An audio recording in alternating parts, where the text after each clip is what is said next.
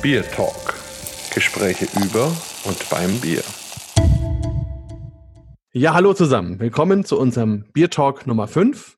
Natürlich wie immer mit mir, dem Markus und dem Holger. Und einem besonderen Gast, nämlich dem Christian Hans oder Hans-Christian Müller. Das wird er gleich aufklären. Ja, stell dich doch am besten selber kurz vor. Hi, Servus, Christian Hans Müller. So ist die richtige Reihenfolge. So wie es die wenigsten am liebsten richtig machen. Aber mein Gott, es ist nicht schlimm, es ist nur ein Name. Gründer, Brauer, Putzfrau, alles Mögliche von Hanscraft Co. 2012 haben wir das Licht der Welt erblickt und seitdem bereichern wir so ein bisschen die Spezialitäten, Brauszene. Kommen aus Aschaffenburg. Du hast uns ein paar Bierchen mitgebracht. Habe ich vier Stück. Wir machen einfach mal das erste auf. Neues Produkt, das helle. Ich mache es mir jetzt mal auf. Also ihr werdet es jetzt hören, ja? Jetzt schenke ich auch ein. So. Ich hoffe, man hat es schön hören können. Holger, wichtig kennen, Willi Becher, ne? Klar. nee, Haferl-Tasse. Okay. Du, deine Biere sind doch so gut, dass es vollkommen egal, oder? Ja, ist vollkommen egal. Genau. Okay, also dann, dann riege ich jetzt mein, mein professionelles Verkostungsglas rein. Ich habe Durst, also ich würde gern, bevor es weitergeht, anstoßen. Ja, Prost. Prost. Prost. Ja, ist schon fast weg. Ah, es ist schön warm draußen, aber wir sind ja drin. Wir bleiben zu Hause. Markus, wie ist dein erster Eindruck? Also natürlich grundsätzlich gut. Auch wenn ich wieder mal sagen muss, dass ich natürlich als Urfranke mit dem Hellen immer so ein bisschen mein Problem habe, weil es einfach nicht mein Lieblingsbierstil ist. Aber es ist ein sehr schönes, sehr geschmeidiges, sehr weiches Bier, was tatsächlich auch dazu verführt, dass man nicht nur den ersten und zweiten Schluck nimmt, sondern auch den dritten und den vierten und fünften. Also insofern erfüllt es seinen Job schon mal sehr gut. Ich finde es sehr vollmundig, sehr intensiv im Aroma. Und ich habe mir tatsächlich ein Teco-Glas ausgewählt. Allerdings nicht irgendeins, sondern eins, was ich mir letztes Jahr mitgebracht habe aus Chile. Insofern ist es ein, ein bisschen weit gereist und passt da dann vielleicht auch ein bisschen zum Gesamtmotto hinter dem ganzen Hanscraft-Label. Bin mal gespannt, was ihr sagt. Für mich ist es auch so ein typisches Helles und so wie du schon gerade beschrieben hast, ja, es ist heiß genug draußen, also es ist ja fast sommerlich und wenn man jetzt heute richtig draußen gewesen wäre und hätte da sportlich sich aktiv betätigt oder hätte vier Stunden den Rasen gemäht oder ähnliches getan, ja, dann wäre die Flasche wahrscheinlich jetzt schon leer. Habe mir übrigens auch einen Teko-Pokal ausgesucht, in der Tat. Falls jetzt einige Hörer noch nicht wissen, was ein Teku-Glas ist, das ist das erste so als Craft-Bier-Glas wahrgenommene Bierglas, entwickelt von zwei Italienern. Teku steht für Teomuso und Cuasca, der eigentlich Lorenzo da Bove heißt. Und die beiden haben eben damals für das belgische Orval ein Glas entwickelt, das dann sich durchgesetzt hat, weil es einen Stil hatte, weil es einfach eine besondere Form hat bei all den Craftbeer-Festen in Europa. Und so wurde eben aus diesem Teku-Glas für viele das Craftbeer-Glas. Mittlerweile gibt es da viele andere, auch von anderen Firmen, die auch spannende Ansätze haben. Trotzdem ist es, glaube ich, immer noch so ein Standard. Ihr bringt mich ein bisschen unter Zugzwang. Ich glaube, zum nächsten Bier hole ich mir dann auch einen. Neues Produkt hast du gesagt. Das heißt, seit wann gibt es das? Das Helle, das haben wir dieses Jahr im, im Januar haben wir es abgefüllt zum ersten Mal. Also wir haben das Helle an sich schon eine ganze Weile als Fassbier für die regionale Gastronomie immer schon im Portfolio gehabt, aber die Nachfrage zum Flaschenbier wurde halt dann immer größer, als dann mehr hieß, ja komm, macht ihr das denn auch mal in Flaschen und so weiter, dass man es halt auch mal überregional zum Verkauf bekommt. Wir hatten es immer überregional auf Festivals mal dabei, vom Fass, aber eben nie als Flaschenbier und jetzt seit Januar zum ersten Mal in der Flasche verfügbar. Original Helles, quasi im Prinzip das gleiche, was wir vorher schon als Fassbier hatten. Angefangen, in der Tat, haben wir damit, als wir 2000 ach, wenn wir zwischen 2016 und 18 mit der Teufelsküche rumhantiert hatten und dort dann eben unsere Biere komplett im Ausschank hatten und da auch gerade für die Gäste, die jetzt nicht unbedingt wegen dem vierten, fünften oder sechsten neuen IPA kommen, dann einfach als, als klassisches Hausbier dieses Helle gemacht haben. Also ich würde mich gerne nochmal mit der Flasche beschäftigen, weil wenn man jetzt so das Rückenetikett anschaut, dann gibt's ja drei Sprachen. Also erste Sprache ist klar, zweite Sprache ist auch klar, dritte Sprache Humle, Kornmalt, Fatten und ja. Jäst. Dann komme ich wieder klar mit Magnum, Tradition und Mittelfrüh, aber erklärt es mal. Wir haben das Glück, dass wir einen schwedischen Importeur haben, der komplett landesweit in Systembolaget gelistet ist. Systembolaget ist, die, die es nicht wissen, das staatlich beaufsichtigte Alkoholmonopol von Schweden. Das heißt also, Alkohol über 3,5 Prozent ist gar nicht im freien Handel verfügbar. Das heißt, du kannst kein Bier mit über 3,5 Prozent Alkohol in Tankstellen, Supermärkten oder sonst irgendwo kaufen, sondern dafür gibt es ausschließlich Systembolaget, staatlich organisierte Bottle Shops, eigentlich aufgezogen wie ein Getränkefachgroßhandel oder wie ein Getränkemarkt. Dort kannst du Bier, Wein, Spirituosen, alles Mögliche kaufen, aber eben nur da was den Handel angeht. Gastronomie ist ja da was anderes. Daher auch die schwedische Sprache, weil diese staatlich organisierte Alkoholmonopolgeschichte entsprechende Anforderungen an die Etikettierung, an die Darreichung, an alles Mögliche stellt. Und eins davon ist eben auch Inhalte in schwedischer Sprache. Das bedeutet, dass für dich dann Schweden schon auch durchaus ein wichtiger Exportmarkt ist. Hast du noch andere Export-Highlights oder, oder Zielmärkte, wo du sagst, Mensch, da geht besonders viel und ich habe mich auch so ein bisschen darauf spezialisiert vielleicht? Also wir gucken jetzt so ein bisschen in die Vergangenheit, ne? weil wir können gerade schwer in die Zukunft gucken. Das, das geht uns allen so. Was wir in der Vergangenheit sehr erfolgreich noch betrieben haben, ist Export nach Slowenien. Klingt wahrscheinlich auch sehr überraschend, aber sehr kleines Land, hat zwei Millionen Einwohner und ist einfach nur klein, aber hat eine unheimlich starke Bierkultur, eine unheimlich starke Bieraffinität auch, ist ein richtiges Biertrinkerland. Und da sind wir seit 2014 sind wir da aktiv und auch relativ gut und erfolgreich, auch mit Fassbier überwiegend. Aber auch in Slowenien haben wir eine Eigenart kreiert und zwar Slowenien ist das einzige Land auf dieser Welt, in der es Backbone-Splitter in Halbliterflaschen gibt. Den gibt es sonst nirgendwo. Habt ihr mit Sicherheit auch noch nie gesehen, weil wir das auch gar nicht so an die große Glocke hängen, denn wir hatten hier in Deutschland noch nie die Nachfrage danach, auch in Schweden noch nicht oder sonst irgendwo. Rein für Slowenien haben wir Backbone-Splitter in Halbliterflaschen abgefüllt und auch ein entsprechend rein slowenisches Label gemacht dafür. Also da ist hinten nichts dreisprachig, sondern es ist komplett slowenisch. Und das zeigt ja allein auch, wie wichtig dieser Markt für uns ist, weil sonst hätten wir so einen, so einen Zirkus ja nicht gemacht. Ich kenne das, die Flasche, und es ist so ein slowenisches Thema, dass die einfach glauben, glauben, wenn sie ein bisschen mehr Menge haben, dann ist es auch im Verhältnis billiger als jetzt so eine kleine Flasche. Ne? Das genau. ist auch irgendwie so eine Mentalitätsthematik genau. bei denen. Aber ist nicht so. ja, noch, um noch kurz auf die äh, Schweden-Geschichte zurückzukommen, das ist natürlich schon spannend, weil der Vorteil ist ja, äh, wenn man im System Volaget gelistet ist, dann kaufen die ja praktisch für das gesamte Land ein. Sprich, man hat einfach eine ordentliche Menge Bier, die man an den schwedischen Staat verkaufen kann. Das ist schon mal ein guter Kunde, weil der auch bezahlt und weil es eben auch eine vernünftige Menge ist. Also insofern ist das schon eine richtig coole Sache, dass du geschafft hast, dort gelistet zu werden. Unter Umständen ist es so, dass einige Produkte dann landesweit zentral eingekauft werden, aber unser Importeur dadurch, dass der halt auch jetzt nicht so eine mega große Firma ist, der liefert tatsächlich mehrere Abnahmestellen an. Also das ist nicht so, dass da eine, eine große Bestellung für Systembolage zentral kommt und die verteilen dann intern, sondern die müssen in der Tat die einzelnen Märkte direkt beliefern. Zwar auch per Versand, nicht hinfahren oder so, sondern per Versand. Aber es ist jetzt nicht zum Beispiel wie jetzt ein Erdinger oder ein Schlenkerler, die jetzt tatsächlich über diese Zentralorder da einen, einen, einen ganzen Lkw-Zug abladen sondern bei uns ist es natürlich ein bisschen kleiner dimensioniert. Zumal wir ja auch, ich meine, ihr kennt ja auch die schwedische Preispolitik, da ist ja die Biersteuer im Verhältnis zur deutschen Steuer in etwa zehnmal so hoch und das wirkt sich natürlich auf den Endpreis aus. Klar, kalkuliert jetzt Systembolaget nicht so wie ein normaler ähm, Bottle Shop, was die Marge angeht, aber trotz allem stehen unsere Biere da ab 38, 39, teilweise über 40 Kronen, je nach Sorte in den Märkten. Und das sind dann auch 3,80, 3,90, 4 Euro die Flasche. Ich glaube, wir müssten mal wieder eins aufmachen. ja, meins ist auch schon leer. Unbedingt. Und in der Zeit, wo wir das alle tun, Hans, vielleicht nicht alle Hörer kennen jetzt einen Backbone-Splitter. Jetzt haben wir ihn schon angesprochen. Vielleicht in der Zeit, bis alles im Glas ist und so, kannst du vielleicht dann auch noch mal ganz kurz über einen Backbone-Splitter sprechen. Was nehmen wir denn als nächstes? Single Hop. Kellerpilz, genau.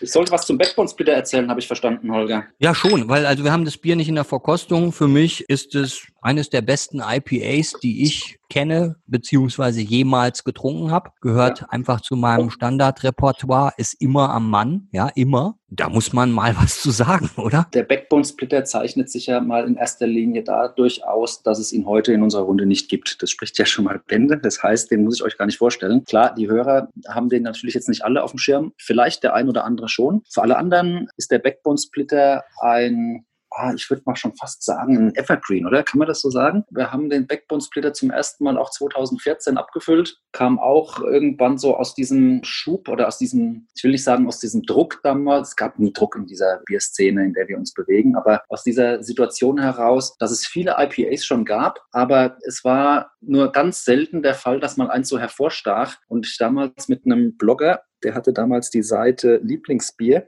mit dem mal drüber gesprochen habe, wo ich sage, ey, ich will nicht das zehntausendste IPA jetzt bringen. Und er sagte, doch, weil es wäre mal wieder Zeit für ein gutes IPA. Mach doch mal ein gutes. dann habe ich gesagt, okay, danke. Da war er dann der Druck. Und dann habe ich einfach mal versucht, ein gutes zu machen und den Backbone Splitter rausgebracht. Und siehe da, viele besinnen sich immer wieder auf den Backbone Splitter zurück, um sich zu erden. Viele äh, entdecken ihn für sich neu, viele entdecken ihn für sich wieder. Der Backbone Splitter heute ist immer noch so, wie er im Prinzip immer war, mit einer einzigen Veränderung in der ganzen Zeit, seit wir ihn haben. Es gab zwischenzeitlich mal ein Special mit, mit anderem Hopfen, ein Casbeck Special, einmal. Ansonsten ist der Backbone Splitter wie gesagt, bis auf eine Veränderung. Und da haben wir eine Hopfensorte einfach ausgetauscht, weil die ersetzte Hopfensorte gar nicht mehr so den Ertrag gebracht hat hinsichtlich des Aromas, den er eigentlich von Beginn an hatte. Und den haben wir einfach mal ausgetauscht, dann also ein bisschen angepasst. Und deswegen würde ich mal Evergreen sagen. Ja, ich kann mich erinnern, wir hatten mal eine Reihe von Veranstaltungen, ich glaube zehn oder zwölf Folger. Da haben wir ja immer am Anfang für alle einen Cocktail gemacht und den haben wir aus dem Backbone Splitter gemacht. Kann ich mich noch gut erinnern, die Leute waren immer begeistert und haben auch immer alles, was an Flaschen übrig war, am Schluss noch mitgenommen genommen. Da muss ich betonen, das ging so in die Kaipi-Richtung, also dieser Biercocktail. Da haben wir direkt zu Anfang alle Frauen sozusagen für uns gewonnen. Und das war natürlich super.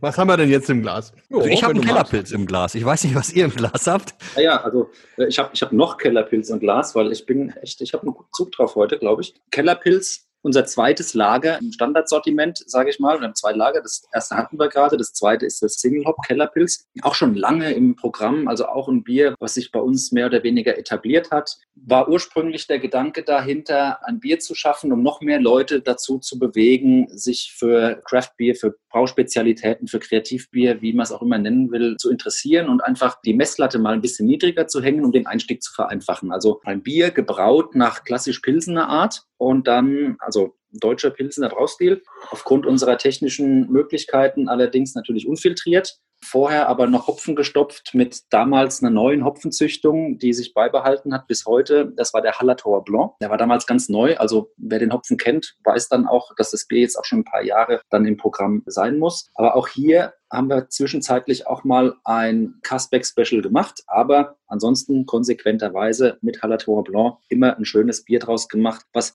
dem Pilsener an sich so ein gewisses Extra, so einen gewissen kleinen fruchtigen Kick verleiht, aber im Gesamtbild, und das ist mein persönlicher Eindruck, nicht darüber hinwegtäuscht, dass es sich um Pilsner handelt. Ja, also ich kann das bestätigen. Also es hat so eine schöne bittere, die eben auch in einem Pilz in meinen Augen drin sein muss. Ich habe das damals so verstanden, du hattest doch auch vor oder hast es noch vor, auch gastronomisch einfach was zu machen und sich auch ganz klar in der Region zu positionieren und so. Und da war das Kellerpilz auch dafür gedacht eigentlich, oder? Also so habe ich das zumindestens äh, in Erinnerung. Stimmt es nicht? Ja, das war ein Teil davon, genau. Das war eben die Zeit mit der Teufelsküche. Vielleicht erinnerst du dich daran. Wir hatten ja damals über meinen ehemaligen Partner die gastronomische Schiene noch betrieben und hatten ein Steakhouse in Aschaffenburg in der Fußgängerzone, mit dem wir dann auch viel unsere Biervielfalt spielen konnten und das auch bewusst so gemacht haben, weil wir das wollten und hatten dann eben auch, wie auch gerade, weshalb wir auch das Helle damals als Fassbier gemacht haben, einfach die Notwendigkeit aber gesehen, das nicht als reine Craftbeer-Bar oder als reinen Craftbeer-Laden zu betrachten, sondern wollten ja trotzdem auch den speisenden Gast, der jetzt nicht unbedingt der Biere wegen kam, zumindest noch mit was annäherungsweise bekanntem oder annäherungsweise gefälligem, wie jetzt dem hellen oder dem Kellerpilz, zumindest auch einen Schritt weit entgegenkommen. Aber auch da dann vor Ort eben das Personal so geschult zu haben, dass dann eben die Leute den Kellerpilz getrunken haben und denen auch aufgefallen ist, dass es hierbei um was Fruchtigeres geht als das klassische Pilz oder um ein bisschen was Anspruchsvolleres, die dann dahingehend aber auch zu beraten, nach dem Motto, du, wenn dir das doch geschmeckt hat, warum versuchst du es nicht mal mit einem Pale Ale oder dies oder das? Ja, das war in der Tat der Auslöser des Ganzen, dieser gastronomische Gedanke Gedanke. Und diese Gastronomie an sich war ja auch für uns nur ein Mittel zum Zweck, da ja zu dem Zeitpunkt ja auch schon der Brauereibau eine wichtige Rolle gespielt hat, in dem ja auch Gastronomie stattfinden sollte und in dem ja auch dann dieses Thema bespielt werden sollte. Und da ja von uns keine Ahnung von Gastronomie hatte, war halt eben mein ehemaliger Partner dann dafür vorgesehen, dieses Thema ja sich anzueignen, um da einen gewissen Erfahrungsschatz aufzubauen. Und das hat er, muss man auch im Nachhinein wirklich sagen, sehr, sehr gut gemacht und ist da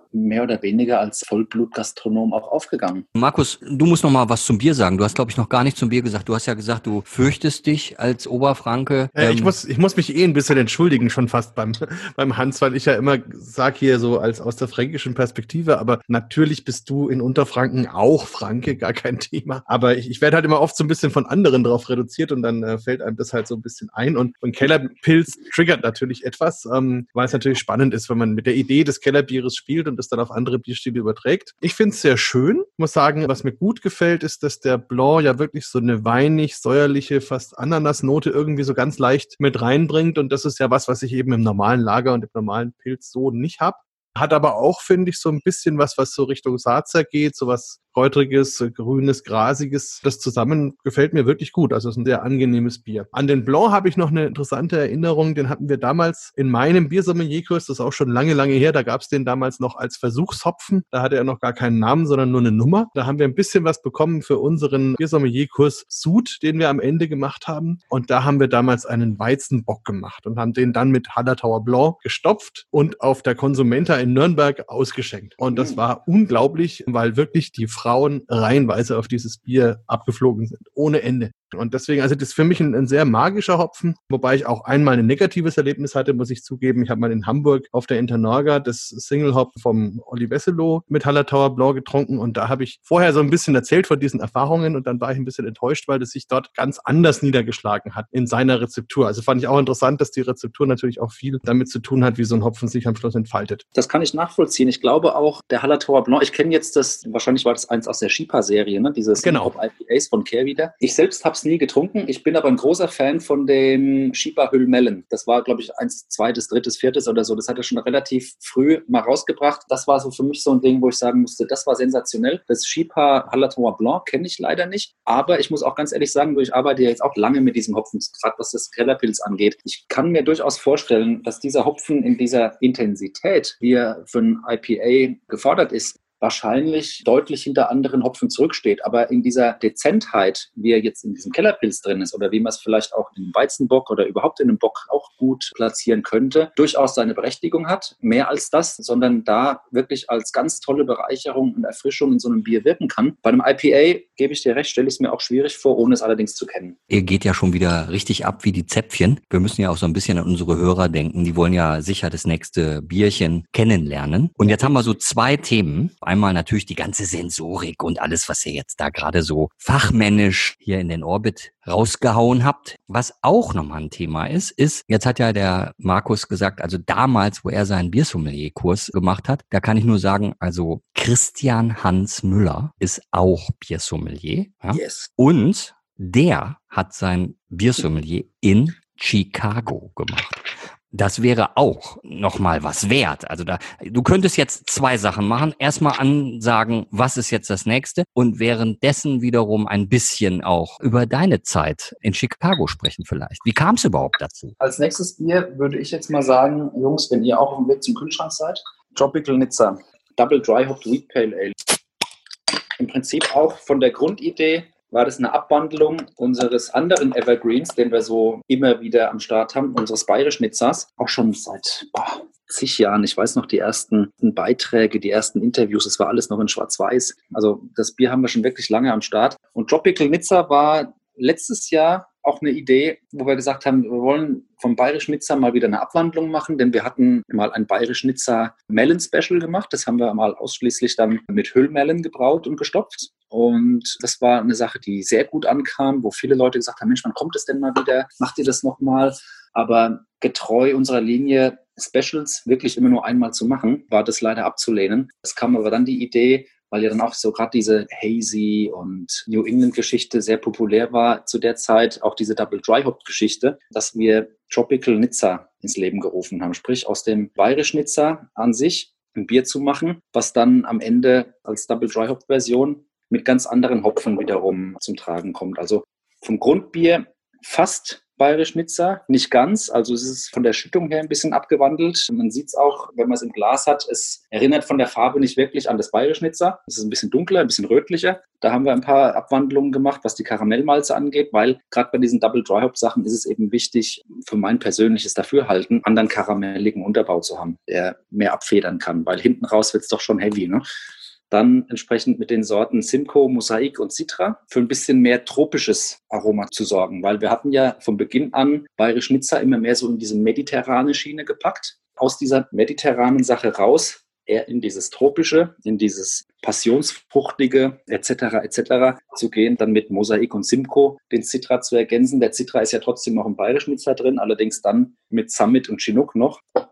Wunderbar. Ja, da muss ich immer ein bisschen dran denken, dass das eigentlich für mich im Sommer bei Verkostungen immer so eine Allzweckwaffe ist. Also das normale Nizza jetzt. Wir haben das ganz oft so, dass wir zum Beispiel so eine große Sektkühler Metallschüssel haben, voll mit Eis und da dann eben 10, 12 Flaschen bayerisch Nizza rein. Wenn Leute ankommen, dann einfach Flasche auf, irgendwo schön miteinander zusammenstehen, unterhalten, Menschen zusammenbringen. Tolles Bier, was jeden abholt. Zum Beispiel viele Frauen abholen kann, die vielleicht keine bitteren Biere mögen. Aber es ist eben auch was für jemanden, der ein anspruchsvolles Bier will mit ein bisschen mehr mehr Aroma, ein bisschen mehr Geschmack. Dazu noch die tolle Geschichte, muss man vielleicht an der Stelle auch sagen, dass Bayerisch Nizza ja für Aschaffenburg steht. Die genaue Geschichte kann man nachlesen, aber das ist auch toll, dass du dir da so einen schönen Namen hast einfallen lassen. Und für mich ist das einfach so ein Bier, was auch so für dieses schöne, lockere, leichte, spaßige an der Craft Beer Szene steht, was sie am Anfang ja war. Es war ja am Anfang wirklich so ein Wohlfühlding, wo alle miteinander in der Community waren, alle haben sich geliebt und, und jeder hatte Spaß und dieses Bier hat es repräsentiert wie, glaube ich, kaum ein anderes. Jetzt hat Markus nochmal den Kopf aus der Schlinge gekriegt, weil ich wollte gerade sagen, der hat jetzt zum dritten Mal gesagt, damit hat er die Frauen abgeholt. Ja, das ist mir auch aufgefallen. Das ist mir auch aufgefallen, ja. ja.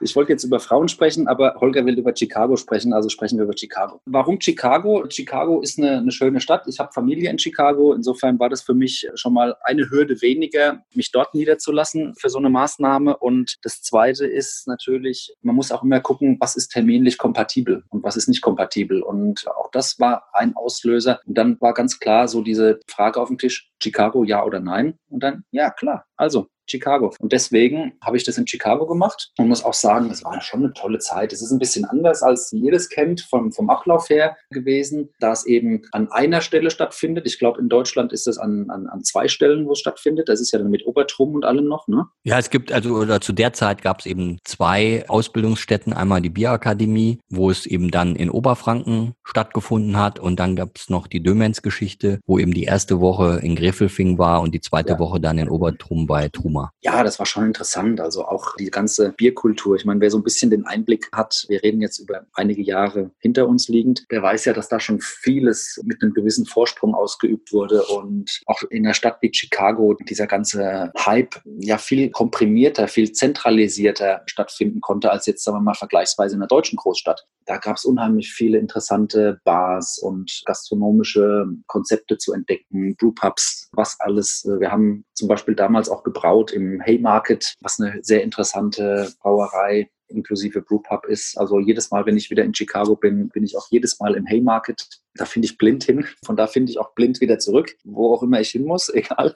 Also man hört schon, es war eine intensive Zeit, ja. Also sehr, ähm, sehr. dann kommen wir auch schon so ein bisschen ins Finale, oder? Jetzt haben wir noch Bohemia Crown. Nein, ihr habt noch nichts zu dem Bier erzählt. Ah, haben wir das noch nicht gemacht? Markus, Nein. Ich habe dich doch aufgefordert, das zu sagen. Warum sagst du nichts? Das ist ja mal ein Bier mit einer sehr schönen, klaren Botschaft. Tropical Nizza. Das heißt, es ist fruchtig. Es hat diese Maracuja, Pfirsich, Orangen, Mango, Noten, die einfach unheimlich viel Spaß machen. Dadurch, dass es auf der Weizenbasis ist, eben nicht so ein IPA mit einer hohen Bittere, ist es einfach auch sehr angenehm zu trinken. Sehr erfrischend. Relativ viel Kohlensäure, aber es gehört ja zum Bierstil dazu. Insofern ein, ein, ein tolles Sommerbier, ein schönes, erfrischendes Bier und eins, was mir wirklich aromatisch so die volle Bandbreite gibt. Und da kann man natürlich auch mit dem Essen schön spielen, mit Käse vielleicht schön spielen. Also ein, Bier, was mir also in seiner normalen Version schon immer viel Spaß gemacht hat, aber so natürlich nochmal besser ist für mich jetzt, weil ich auf dieses Tropische auch sehr stehe. Aber jetzt gehen wir zum nächsten Bier, oder? Also Bohemia Crown. Bitte, bitte. Bohemia Crown. Hater sagen Bohemia Clown.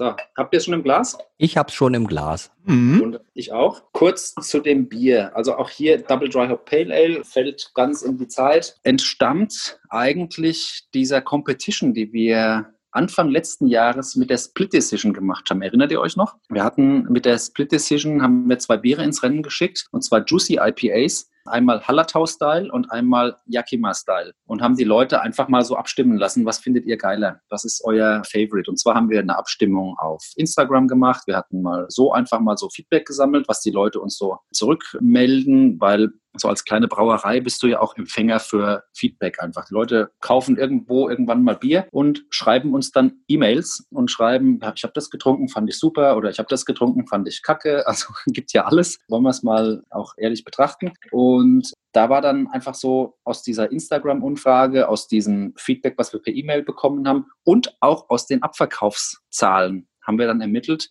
was hat den Leuten besser geschmeckt? Das Split Decision Hallertau Style mit deutschen Hopfen. Das war dann mit deutschem Cascade, mit Hüllmellen und mit Hallertauer Blanc im Übrigen auch gegenüber dem gleichen Bier gestopft mit Simcoe, Mosaik und Citra, genauso wie das Tropical Nizza, aber das gleiche Grundbier, weil das Grundbier als Juicy IPA hatte ja nur einen ganz leichten Kochhopfenanteil, weil es sollte ja nicht bitter sein. Und hatten im Prinzip ein Batch gebraut, haben den geteilt, deswegen Split Decision, geteilt und unterschiedlich gestopft. Das war die Idee dahinter. So, und dann hatte am Ende der amerikanische Hopfen die Nase vorn. Für mich persönlich, ich fand den Hallertauer interessanter, aber meine Meinung zählt dabei nicht. Wir haben ja die Leute abstimmen lassen. So, also kam am Ende dabei raus, dass die Leute den Yakima lieber gemocht haben. Demzufolge gab es dann die nächste Runde. Yakima brauchte einen neuen Gegner. Hallertau war ausgeschieden. Und als nächster Hopfengegner hat sich dann eben die Tschechische Republik aufgedrängt. Und wir hatten dann ein Bier gebraut, was wir wieder gesplittet haben, aber als Double Dry Hop Version gemacht haben. Also ein bisschen intensiver. Das eine, das Yakima River heißt es dann übrigens, wie das Split Decision Yakima Style etwas intensiver. Und den zweiten Part anstelle der Hallertauer Hopfen dann mit den tschechischen Hopfen, Sladek und Kaspek. Hater sagen Lolek und Bolek, aber das ist eine alte TV-Serie. Wer so alt ist wie ich, der kennt es. Ja, ist mir auch gerade eingefallen. Ja, ja, genau. Wir, wir sind da ja so eine Generation. Ich habe deswegen einfach mal den Herausforderer heute ins Rennen geschickt, nämlich den Bohemia Crown, das ist der tschechische Hopfen, gegenüber dem Titelverteidiger, dem amerikanischen Hopfen. Ich bin mir ziemlich sicher, der Kasbeck mag mehr oder weniger ein bisschen bekannt sein, aber ich bin mir ziemlich sicher, dass niemand den Sladek vorher kannte und dass in diesem Bier einfach der Sladek mal so ein bisschen das Licht der Welt erblicken konnte. Und jetzt trinken wir es einfach, ne? Zum Wohl. Zum Wohl. Ich habe mal eine Kollegin gehabt, die hieß Sladek. Da muss ich gerade drüber nachdenken, aber. Also Vornamen? Mit Vornamen.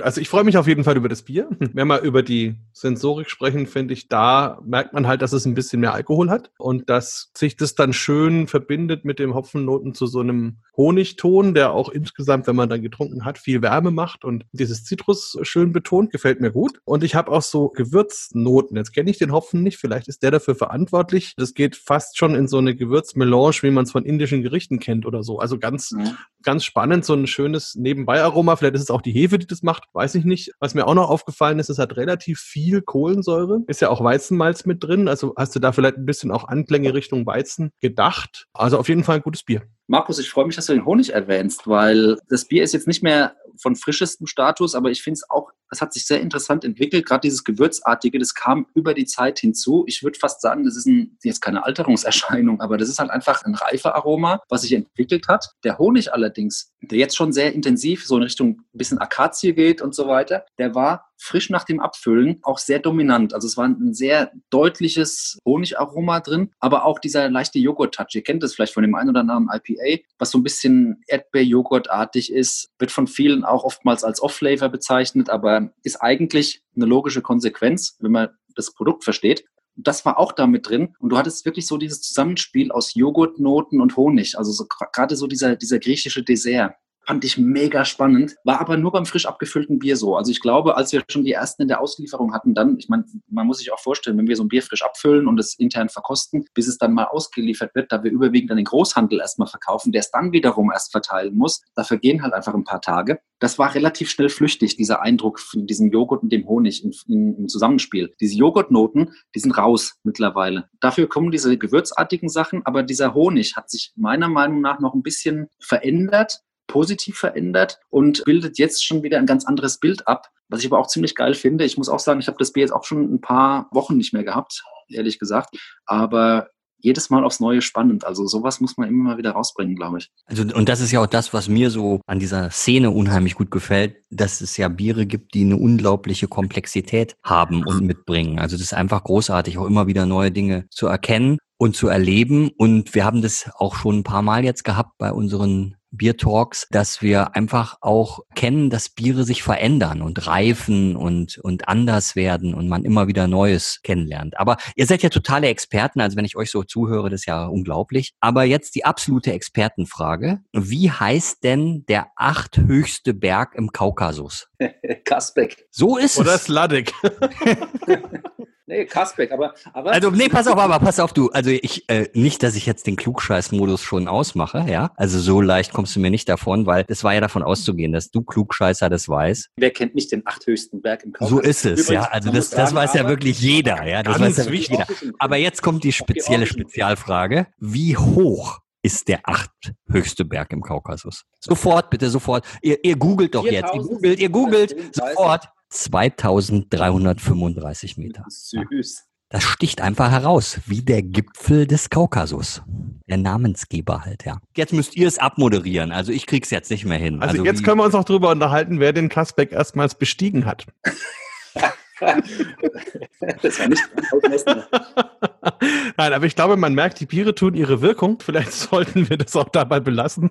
ist auf jeden Fall ein schöner Ausstieg. War ganz toll, Hans, mit dir zu reden und über dich und deine Biere zu erfahren. Hat viel, viel Freude gemacht. Und du hast dein ganzes Universum, Panoptikum, wie auch immer man das bezeichnen mag, an Bieren und auch an Erfahrung. Da danken wir dir auch sehr, dass du uns damit so reichlich bescherst. Das habe ich sehr gerne gemacht. Ich habe mich auch riesig darüber gefreut, als ich die Anfrage bekommen habe, Teil bei eurem Podcast zu sein. Und vielen Dank auch dafür. Also auch Dank zurück in deine Richtung, Hans. Du bist einfach für mich einer der absolut spannendsten Protagonisten, warst es immer und bist es hoffentlich auch noch lang. Und wirklich vielen, vielen Dank, dass du dabei warst, so offen warst. Und ich wünsche dir noch einen schönen Abend. Jawohl. Bier Talk, der Podcast rund ums Bier. Alle Folgen unter www.biertalk.de.